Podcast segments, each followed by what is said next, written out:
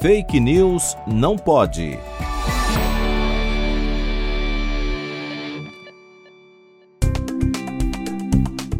A vela Hope consiste em uma vela oca, feita de um tubo de tecido embebido em cera de abelha, comumente colocada no canal auditivo externo. A vela é então acesa e queimada por cerca de 15 minutos.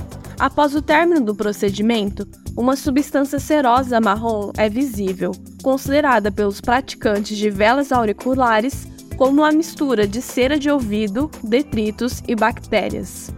Os praticantes do procedimento afirmam que o mesmo é capaz de remover cera de ouvido, curar infecções de ouvido, prevenir vertigens, dentre outros benefícios. Contudo, segundo o artigo publicado pelo Colégio de Médicos da Família do Canadá, o suposto mecanismo de ação da Vela Hope não foi verificado e nenhum resultado clínico positivo foi reportado de modo confiável.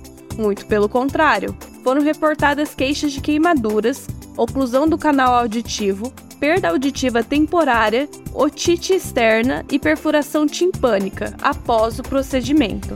Fique atento com as práticas ditas alternativas. Busque pela medicina embasada em evidências. Fake News não pode. Apresentação: Laura Colette Cunha. Produção: Video Academics e Pretty Much Science, em parceria com a Rádio USP Ribeirão. Revisão: João Vitor Guimarães Ferreira.